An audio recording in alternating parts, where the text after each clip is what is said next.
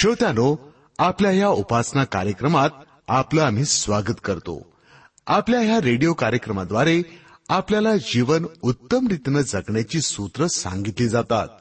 संसाराचा हा भवसागर पार करायचा असेल तर आपल्याला आध्यात्मिक गोष्टींकडे लक्ष लावावंच लागेल.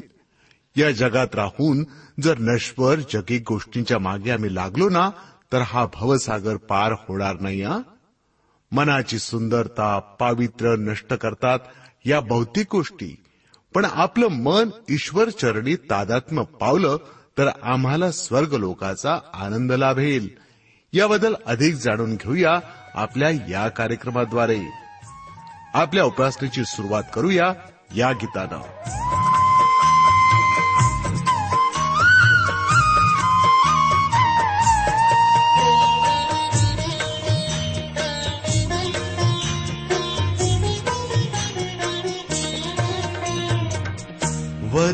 हेच आमुचे भूषण सदैव निशाण उभारी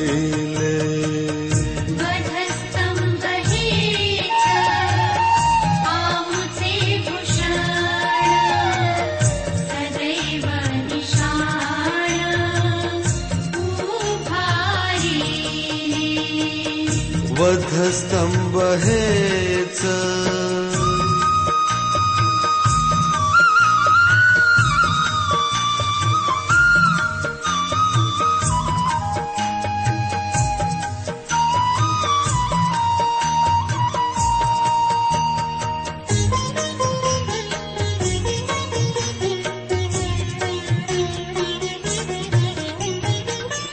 जगाच्या कल्याण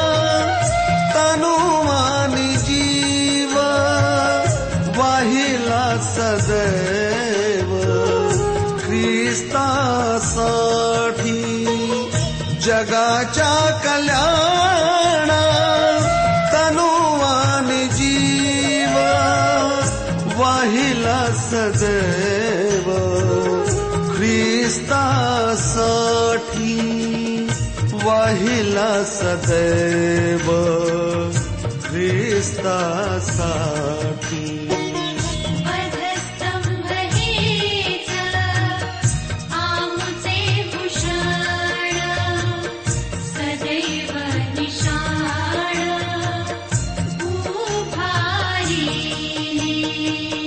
वधस्तंभ हेच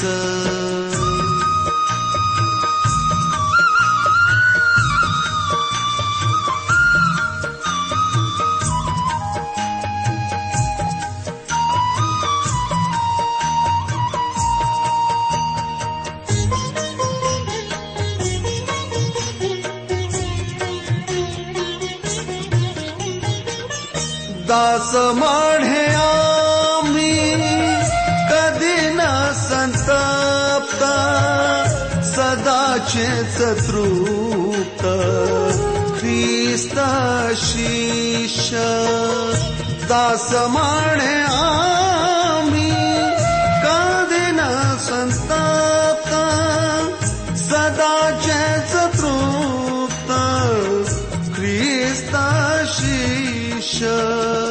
să da ceță truptă, Cristașiș.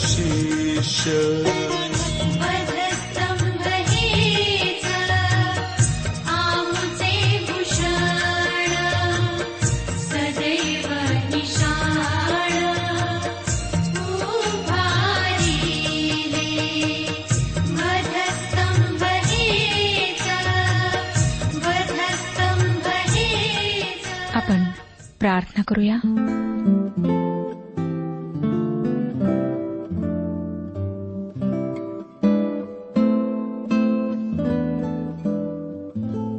पवित्र पवित्र पवित्र दयाळू परमेश्वर पित्या तुझ्या गौरवी नावाला शतशः धन्यवाद देत तुझ्या पवित्र नावाची स्तुती करीत आम्ही तुझ्या अंगणात प्रवेश करीत आहोत. खरोखर प्रभू जर तू आमच्यासोबत नसतास तू आमच्यावर प्रेम केलं नसतंस आमची मदत केली नसतीस तर आम्ही कधीच नाश झालो असतो. आमच्यामध्ये बळ नाही आमच्यामध्ये बुद्धी नाही परंतु तुझी दया आहे की तू आमच्यासारख्या लोकांवर प्रेम केलंस. आज जेव्हा आम्ही तुझं वचन ऐकणार आहोत अभ्यासणार आहोत तू आमच्यासोबत हो आमच्याशी बोल आमचं मार्गदर्शन कर. जे आजारी आहेत त्यांना स्पर्श करून आरोग्य दे. विशेष रीतीने प्रभूची मानसिक रूपाने आजारी आहेत. तळमळत आहेत अशांवर तू. दया कर. त्यांना स्पर्श कर. आपली शांती पुरव. आपला आनंद पुरव. प्रत्येक लहान थोर व्यक्तीला आशीर्वादित कर. प्रभू यशू ख्रिस्ताच्या गोड आणि पवित्र नावात ही प्रार्थना मागितली आहे म्हणून तो ऐक. आमेन. श्रोत्यानो ह्या दिवसांमध्ये आम्ही इस्राच्या पुस्तकाचे अध्ययन करीत आहोत. चौथ्या अध्यायाला आम्ही सुरुवात केलेली आहे. आजचं अध्ययन सतराव्या वचनापासून पुढच्या वचनांवर आणि नंतर पाचव्या अध्यायातील काही वचनांवर आपण करणार आहोत. देवाच्या सेवेमध्ये अडखळण आणणे हे सैतानाचे काम आहे. सैतान विविध प्रकारे त्या सेवेत अडखळण आणण्याचा प्रयत्न करतो. सर्वप्रथम या लोकांनी अवशिष्ट लोकांशी मैत्री करण्याचे ढोंग केले. मला वाटतं जर भोळेपणाने या अवशिष्ट लोकांनी त्यांची मैत्री स्वीकारली असती तर काहीतरी युक्ती करून त्यांनी या अवशिष्ट लोकांना त्यांच्या ध्येयापासून परावृत्त केले असते. आता ते तसे करू शकले नाहीत म्हणून त्यांनी आपले खरे स्वरूप प्रकट केले आणि उघड उघड विरोध सुरू केला. देवाच्या सेवेमध्ये तांत्रिक प्रशासकीय अडखळणे आणणे हा सैतानाचा आणखीन एक मार्ग आहे. आणि आता या लोकांनी राजाच्या दरबारातूनच मंदिराच्या बांधकामाला विरोध होईल अशी हालचाल केली. सुरुवातीला त्यांनी दरबारातल्या काही भ्रष्ट मंत्र्यांना पैसे देऊन आपल्या बाजूचे करून घेतले. परंतु मला वाटतं श्रोत्यानो की या मंत्र्यांपेक्षा यहुदी लोकांचे राजदरबारातले वजन जास्त असावे. म्हणून हे बांधकाम स्थगित करण्यात या मंत्र्यांना फार यश आले नाही. मग या लोकांनी थेट राजापर्यंत मजल मारली.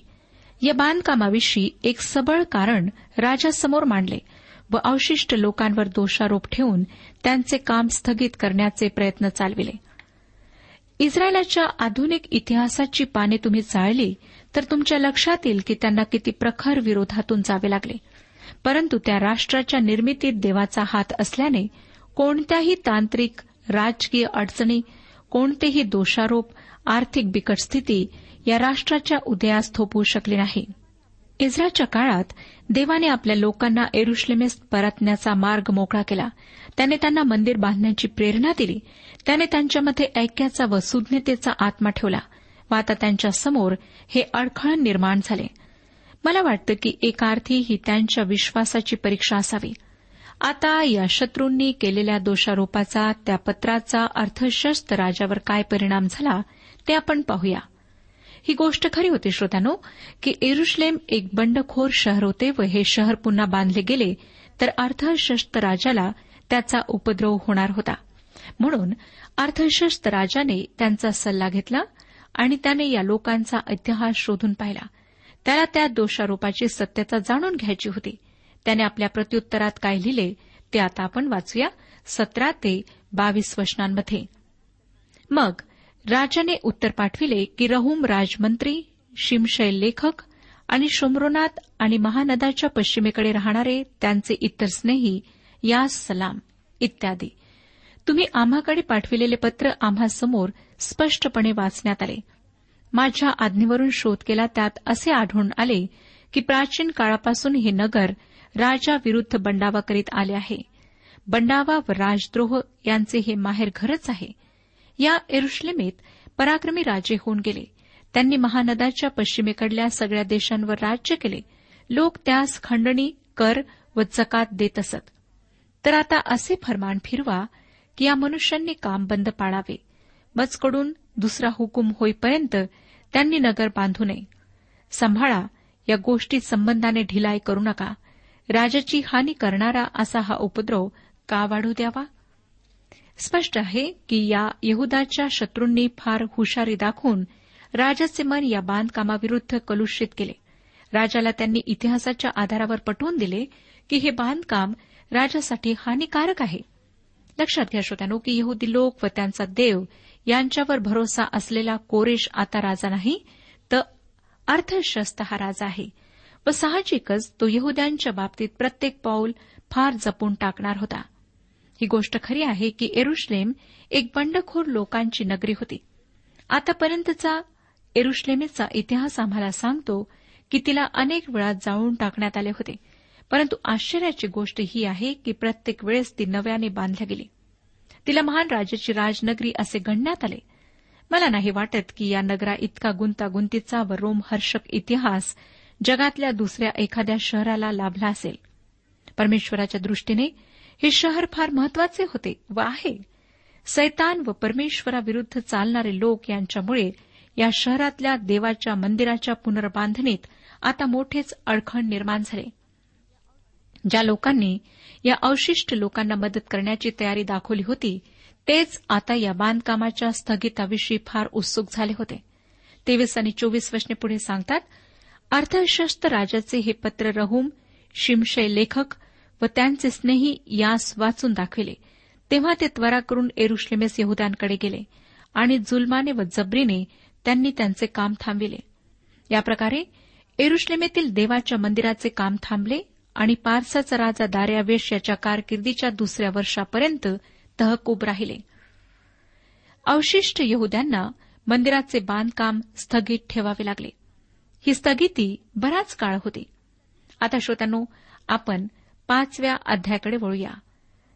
पाच आणि सहा अध्यायांमध्ये या मंदिराच्या पुनर्बांधणीला पुन्हा कशी सुरुवात झाली ते सांगण्यात आले आहे. अवशिष्ट यहद्यांच्या शत्रूंनी अर्थशस्त्र राजाला पत्र लिहिले व राजानेही त्यांनी केलेल्या दोषारोपाची सत्यता पारखली. त्याला एरुश्लेमीच्या इतिहासातून समजले की तेथील लोकांनी शेवटी बंड केले होते. या दक्षिणेकडच्या यहदाच्या राज्याने बंड केले होते. तीन वेळा त्यांनी बंड केले होते. शेवटी नभुखज्ञसर राजा आला आणि त्याने ते शहर उद्ध्वस्त करून टाकले. अर्थशस्त्र राजाने ह्या नोंदी काळजीपूर्वक तपासल्या नाहीत कारण त्यामध्ये जरी या यहद्यांच्या बंडाची नोंद होती तरी त्यात कोरेश राजाची एरुश्लेम शहर पुन्हा बांधण्याची आज्ञा देखील होते. हा काळ फार निराशेचा होता श्रोतानो. त्यांना त्यांचे काम स्थगित करावे लागले आणि त्या कामापासून दूर जाण्याचाही मोह त्यांच्यासमोर आला. आणि असे केल्यानेच प्रश्न सुटेल असे त्यांना वाटले. अनेक लोकांना वाटतं की जर त्यांनी त्यांचे स्थळ जागा बदलली तर त्यांचे प्रश्न सुटतील. परंतु तसे नेहमीच होत नाही. तुम्ही तुमच्या प्रश्नांपासून पळून जाऊ शकत नाही. सुदैवाने यावेळेस लोक त्यांच्या समस्येपासून पळून गेले नाहीत. परमेश्वराने त्यांच्यामध्ये हगय व जखऱ्या यांच्यासारखे संदेश ते उभे केले. खरोखर देवाच्या सेवेमध्ये असताना त्याच्या इतर सेवकांचे बरोबर असणे फार आवश्यक असते. कारण सैतान देवाच्या सेवेत सतत अडखण आणत राहतो आणि परमेश्वर आमची गरज जाणतो. तो आमच्या साह्यास सतत हजर असतो. या अवशिष्ट लोकांनी जे उत्साहाने काम सुरू केले होते ते बंद पाडण्यात आले. त्यांच्या उत्साहावर पाणी टाकण्यात आले. परंतु त्यांना पुन्हा प्रोत्साहित करण्यासाठी देवाने आपले सेवक नेमले होते. मला प्रामाणिकपणे वाटतं की नेहम्याव या पुस्तकाच्या अभ्यासाबरोबर हागय जखऱ्या दानियल एस्तेर या पुस्तकांचाही आम्ही अभ्यास करायला हवा. कारण ही सर्व पुस्तके एकाच काळाविषयी आहेत व त्या सर्वांचा अभ्यास एकत्र करणे फायदेशीर ठरते. आता आपण पाचव्या अध्यायाचे पहिले वचन वाचूया. त्यासमयी यहुदा व एरुश्लेम यात जे यहुदी राहत होते त्यास हागय व जखऱ्या बिन इद्दो हे संदेष्टे इस्रायलांच्या देवाच्या नामाने संदेश देत असत.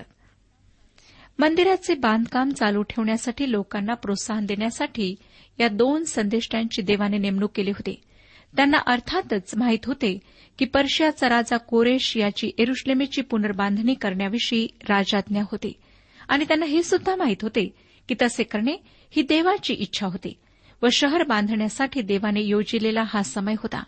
हा गय त्यांना देवाचे दूत म्हणतो. या दोन संदेष्टांमध्ये काहीच साम्य नव्हते. ते दोघेही देवाचे संदेष्टे होते या व्यतिरिक्त त्यांच्यात काहीच साधर्म्य नव्हते. हा गय वास्तववादी होता. तो एक स्थिर व गंभीर ज्याच्यावर अवलंबून राहता येईल असा माणूस होता. त्याला वास्तव गोष्टी हव्या असत. त्याने आपल्याबरोबर मापनपट्टी घेतली व सर्व गोष्टींचे मोजमाप केले. प्रत्येक गोष्ट मोजून मापून असायला पाहिजे याकडे त्याचे लक्ष होते. तो बारीक सारीक तपशिलांकडे लक्ष देई त्याने लोकांच्या विवेकभावाला आव्हान दिले आणि त्याचे संदेश अंतकरणात खोल जाणारे व खुपणारे होते. तो फारसा लोकप्रिय नव्हता. असे संदेश देणारे लोक आजही लोकप्रिय होत नाहीत. जखऱ्या त्याच्या अगदी विरुद्ध व्यक्तिमत्वाचा माणूस होता. तो स्वप्नाळू होता. त्याच्याजवळ पुष्कळ दृष्टांत व त्यासारखे संदेश होते. तो लोकांच्या भावनांना हात घालणारा होता. तो त्यांच्या हृदयांना साथ घालणारा होता. हग्गै व जखऱ्या ही परस्पर भिन्न व्यक्तिमत्वाची माणसे एकत्र होती. त्यांनी लोकांची मने व अंतकरणे यांना साथ घातली. जरी हगयाला नेता समजले जाई तरीही दोघांनी मंदिराचे बांधकाम चालू ठेवण्यासाठी लोकांना उत्तेजन दिले. त्यांच्याद्वारे आलेल्या देवाच्या प्रोत्साहनाला लोकांनी प्रतिसाद दिला. दोन आणि तीन वर्षने पुढे सांगतात जरुबाबेल बिन शलतियेल आणि येशुआ बिन योसादाक हे तयार होऊन एरुश्लेमेतील देवाचे मंदिर बांधू लागले.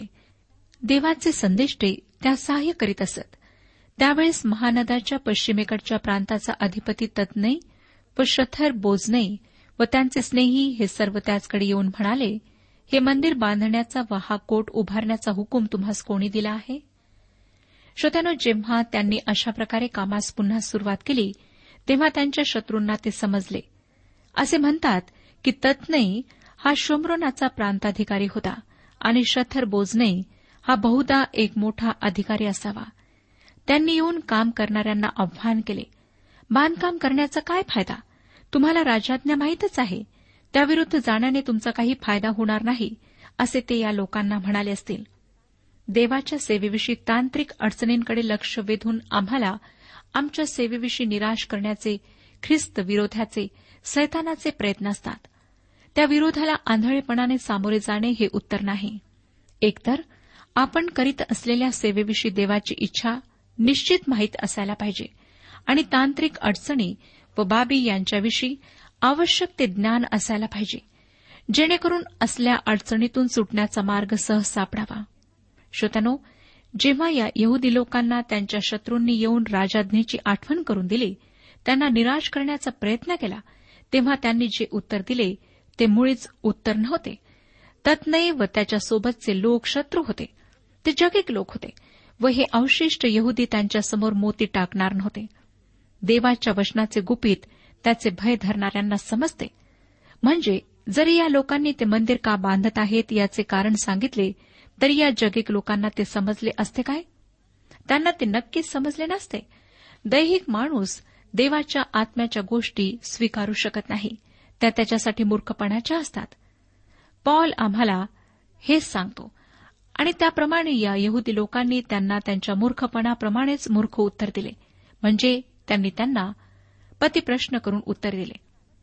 आता चौथ्या वचनात आम्हाला त्यांचे प्रश्न वाचायला मिळते. चौथं वचन. शिवाय त्यांनी आम्हास म्हटले की जे पुरुष ही इमारत बांधित आहेत त्यांची नावे काय? म्हणजे त्यांनी आपल्या पुढाऱ्यांची जे बांधकाम करीत होते त्यांची नावे त्यांना सांगितले. म्हणजे या ठिकाणी राजाज्ञेच्या विरुद्ध आम्ही जात आहोत किंवा राजाज्ञेप्रमाणे वागत आहोत याविषयी लोकांनी काहीच भाष्य केले नाही. कारण या शत्रूंशी वाद घालण्यात काही अर्थ नव्हता हे त्यांना माहीत होते. पाचवं वचन पुढे सांगतं तरी पण यहुद्यांच्या वडील जनांवर त्यांच्या देवाची कृपादृष्टी असे. म्हणून ही गोष्ट दारायविषयच्या कानी जाऊन तिकडून त्या संबंधाने लेखी उत्तर येईपर्यंत त्यांनी त्या कामास अडथळा केला नाही. श्रोत्यानो देव आपल्या लोकांवर व्यवस्थित लक्ष ठेवून असतो. या बाबतीत आपण देवावर पूर्णपणे अवलंबून राहू शकतो. मंदिराचे बांधकाम त्याच्या इच्छेनुसार होते व बांधकाम करणारे लोक त्याचे होते आणि देव सार्वभौम व सर्वशक्तिमान आहे. त्याच्या कार्यात अडखण आणणे कोणाला जमेल? यहद्यांचे शत्रू जरी त्यांना विरोध दाखवित होते तरी त्यांना उघड विरोध करून बांधकाम स्थगित करण्याची ताकद त्यांच्यात नव्हती. या दरम्यान जवळजवळ सात वर्षे निघून गेली आणि आता अर्थशस्त राजाच्या ठिकाणी दार्यावेश राजा आलेला होता. सहा आणि सात वचने महानदाच्या पश्चिमेकडील प्रांताचा अधिपती तत्नई व त्या नदाच्या पश्चिमेकडचे शथर बोजने व त्याचे स्नेही अफर सखी यांनी दारावेश राजाकडे पत्र पाठवले. त्याची नक्कल ही.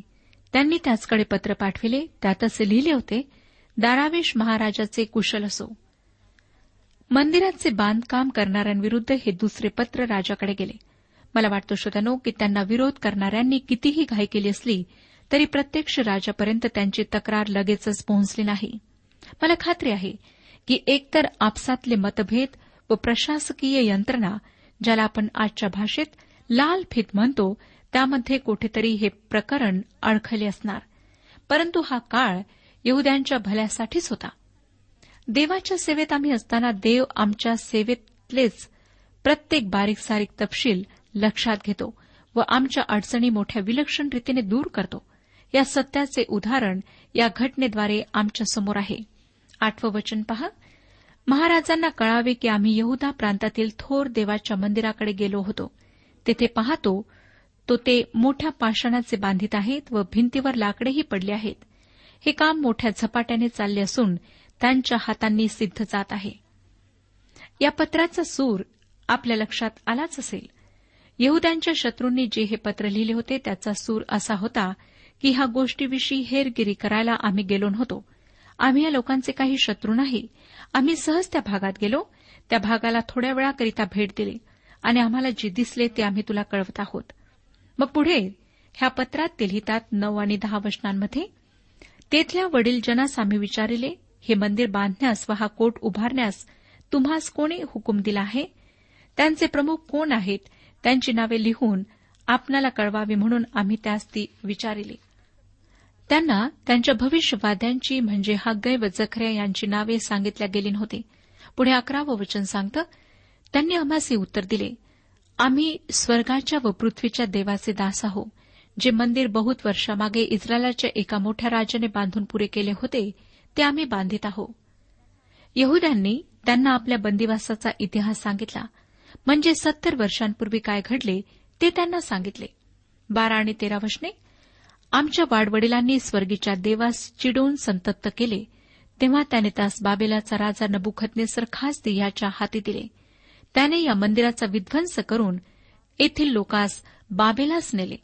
पण बाबेलचा राजा कोरेश यांनी आपल्या कारकिर्दीच्या पहिल्या वर्षी देवाचे हे मंदिर बांधण्याचा हुकूम केला.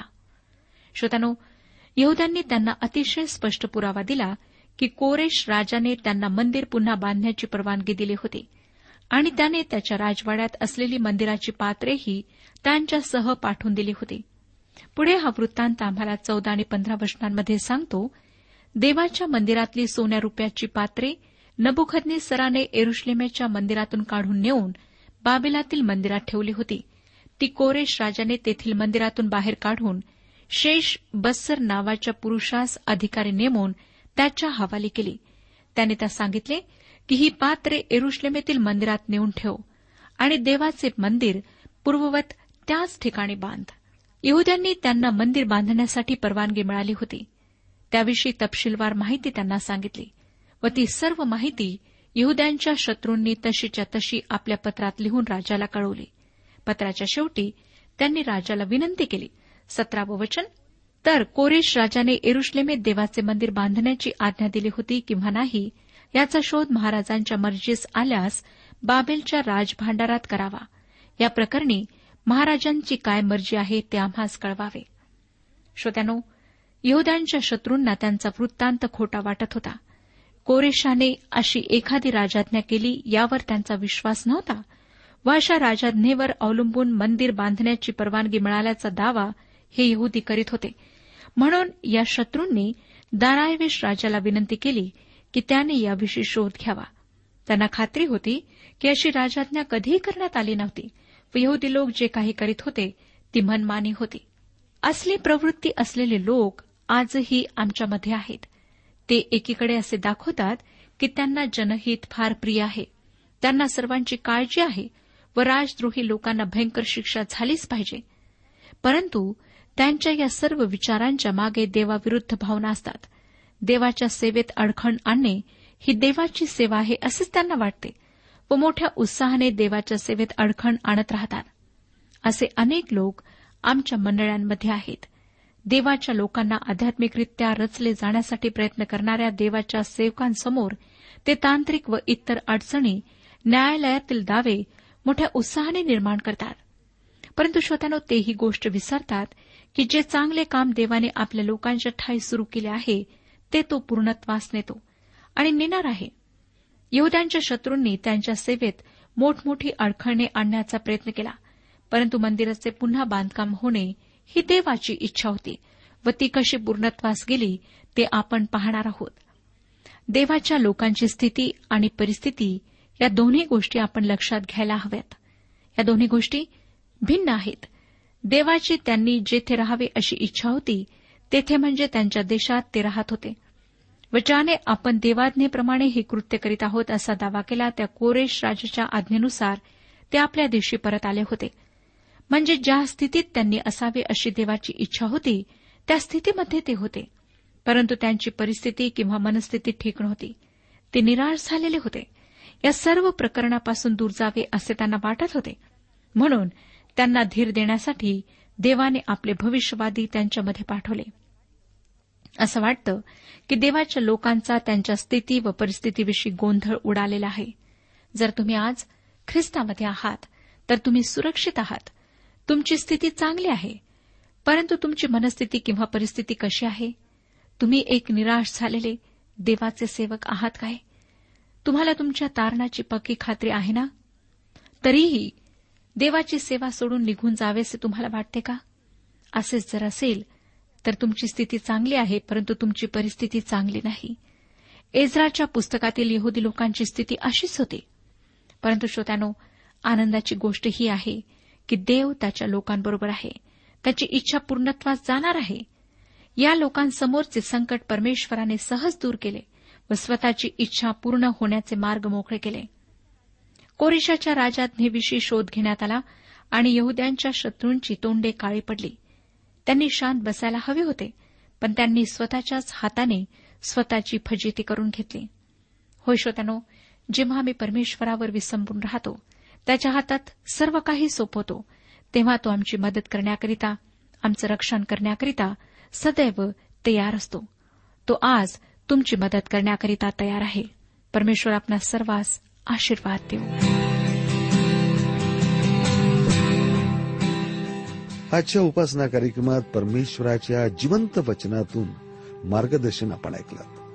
आजच्या या वचनातून आपणास काही आशीर्वाद मिळाला असेल यात काही शंका नाही. सुदैव हो जीवनविषयक काही शंका असल्यास किंवा काही प्रश्न असल्यास किंवा काही प्रार्थना निवेदन असल्यास पत्राद्वारे आम्हास अवश्य कळवा. आम्हाला अगदी आनंदच होईल. पत्र व्यवहारासाठी आमचा पत्ता लिहून घ्यावा. कार्यक्रम उपासना पोस्ट बॉक्स क्रमांक एक शून्य दोन बेजनबाग नागपूर पिनकोड क्रमांक चार चार शून्य शून्य शून्य चार. आमचा ईमेल अॅड्रेस आहे Marathi T T B at radio eight eight two dot com email address पुन्हा एकदा ऐका. Marathi T T B at radio eight eight two dot com बरं तर आता इथंच थांबूया कारण आपल्या कार्यक्रमाची वेळही संपत आलेली आहे. पुन्हा आपली भेट आपल्या पुढल्या कार्यक्रमात तोपर्यंत नमस्कार.